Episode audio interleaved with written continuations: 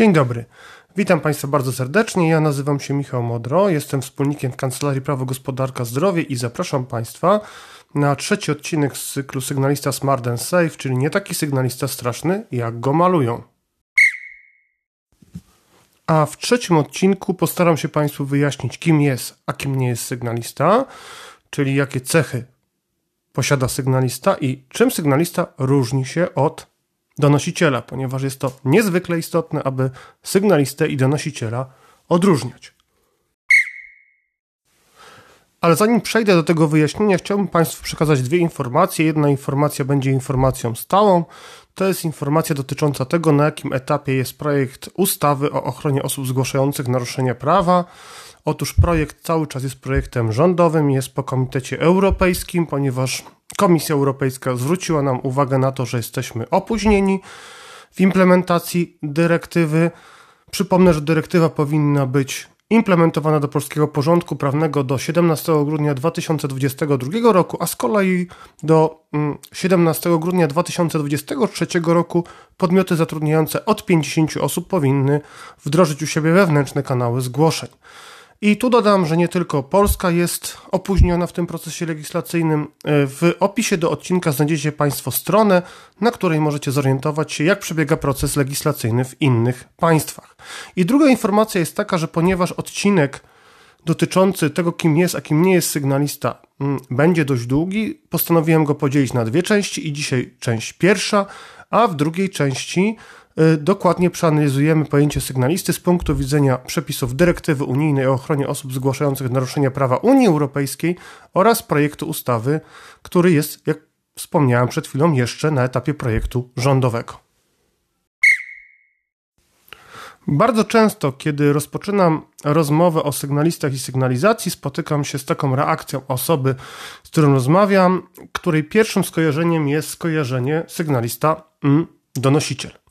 I powiem szczerze, trochę temu pojęciu, trochę temu postrzeganiu tego pojęcia się nie dziwię. Dlaczego?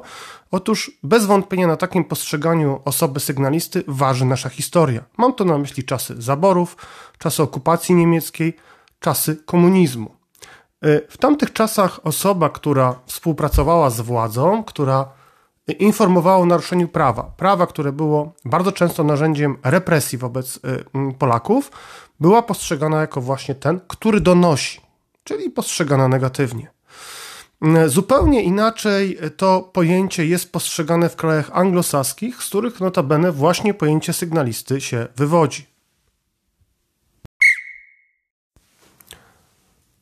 Pojęcie sygnalisty czy sami sygnaliści są zupełnie inaczej postrzegani w kulturze anglosaskiej i trudno się temu dziwić, bowiem właśnie oni z tej kultury anglosaskiej się wywodzą. I pojęcie, no i pierwsi sygnaliści to sygnaliści, którzy y, y, pojawili się w Stanach Zjednoczonych. Tutaj można toczyć pewien spór, kto był pierwszym sygnalistą. Ja osobiście uważam, że pierwszym sygnalistą był nie kto inny jak Benjamin Franklin, tak ten, który stał się jednym z ojców założycieli Stanów Zjednoczonych. A do samej sygnalizacji doszło jeszcze przed uniezależnieniem się Stanów Zjednoczonych od korony brytyjskiej. Otóż Benjamin Franklin mm, mm, był w posiadaniu listów gubernatora Hutchisona skierowanych do korony brytyjskiej, z których to listów wynikało, że zaczynają się bardzo silne tendencje wolnościowe w koloniach. Hutchison zwracał uwagę, że przeciwdziałać temu można przez zwiększenie obciążeń podatkowych, zwiększenie kontyngentu wojskowego, no a być może nawet jakąś interwencję zbrojną.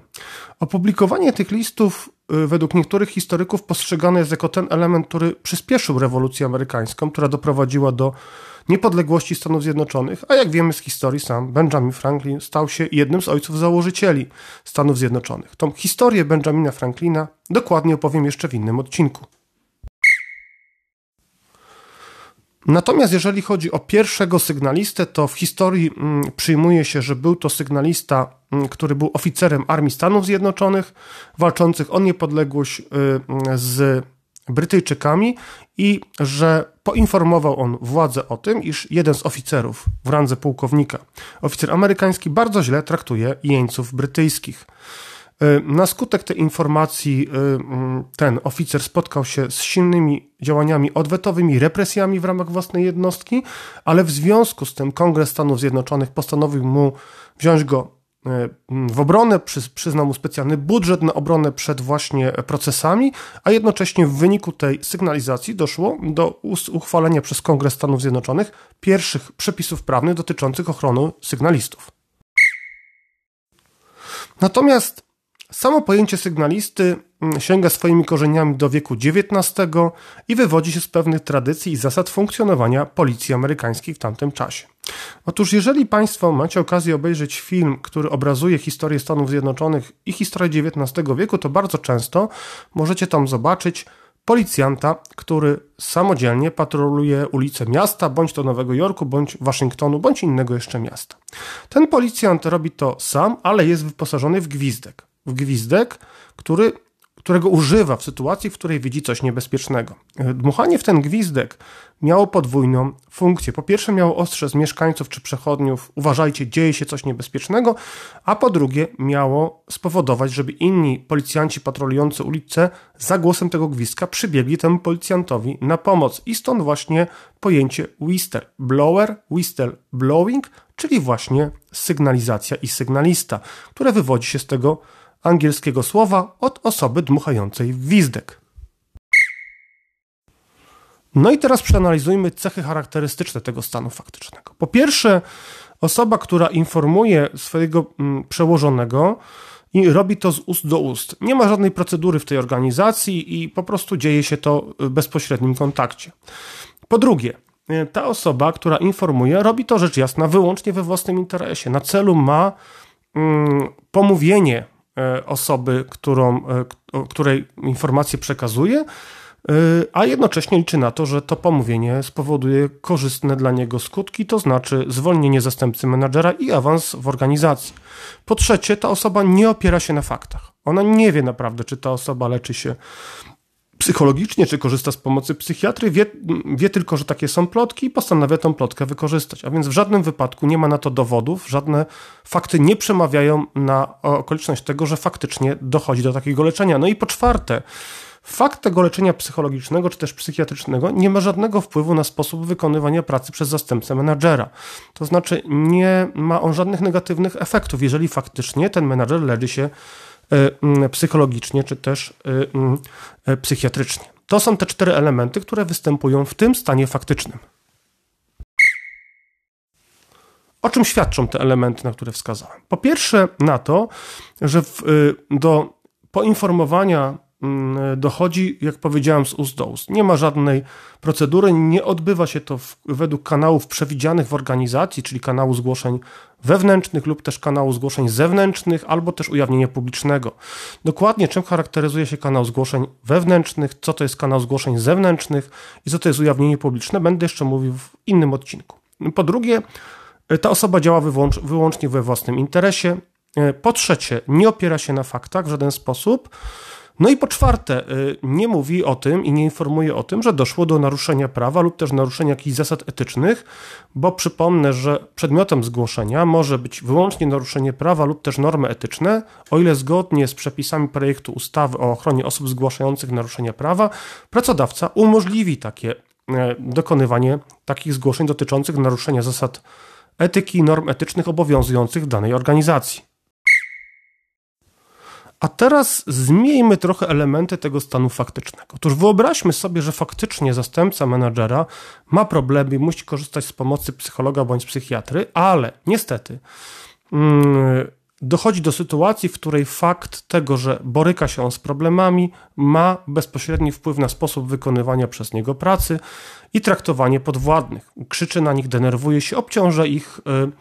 Swoją niekompetencją i tym, że nie wykonał pewnych obowiązków w terminie. No i tutaj mamy stan faktyczny, w którym po pierwsze osoba, która dokonuje zgłoszenia, czyli informuje swojego menadżera bezpośrednio, również może działać poza pewnymi procedurami. Ale y, jeżeli już dokonuje takiego zgłoszenia, to proszę zwrócić uwagę, nawet jeżeli ona, mm, ta osoba zgłaszająca jest obiektem e, takich napaści słownych, y, czy też obciążania ze strony menadżera, że mm, to ona nie wykonała tych obowiązków, to jednak dokonując tego zgłoszenia nie działa wyłącznie we własnym interesie. Oczywiście we własnym też, ale działa również w interesie organizacji, pracodawcy, no bo pracodawca powinien wiedzieć, że takich sytuacji dochodzi. A po drugie, jednak działa w interesie innych osób, które mogą znaleźć się w podobnej sytuacji jak ona i należą do tego samego zespołu.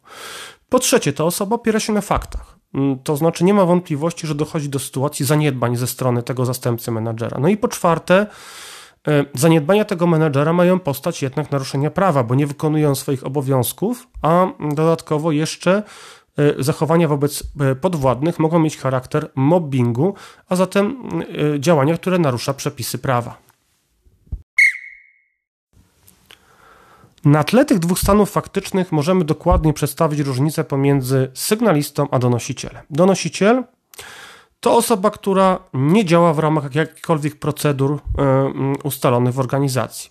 I to nie jest jeszcze cecha, którą wyróżnia, mm, odróżnia donosiciela od sygnalisty, bowiem w podanym przeze mnie przykładzie sygnalista też nie działał w ramach tych procedur. Mm, to nie będzie ta okoliczność, która będzie dostatecznie odróżniała sygnalista od nosiciela, ale jednak należy przyjąć, że sygnalista powinien działać w ramach procedur obowiązujących w organizacji. Ale po drugie, to nosiciel będzie działał tylko i wyłącznie we własnym interesie, to jeszcze z niskich pobudek moralnych, natomiast sygnalista może działać we własnym interesie tylko i wyłącznie, ale bardzo często mm, występuje sytuacja, w której sygnalista nie działa tylko we własnym interesie, ale działa w interesie organizacji, działa w interesie innych osób, które mogą znaleźć się w podobnej sytuacji jak on. Element trzeci, który jest bardzo istotny. Donosiciel nie musi się martwić tym, czy to, co mówi, jest prawdą czy y, w chwili zgłaszania rzeczywiście takie okoliczności wystąpiły. Może on pomawiać, może kłamać. Tego nie wolno sygnaliście. Jeżeli sygnalista chce być objęty ochroną, to przesłanką do objęcia go ochroną jest przepis y, dyrektywy i przepis projektu ustawy o ochronie osób zgłaszających naruszenie prawa, z których to wynika, że osoba zgłaszająca w chwili zgłoszenia musi mieć oparte na obiektywnych przesłankach przekonanie, że mówi prawdę.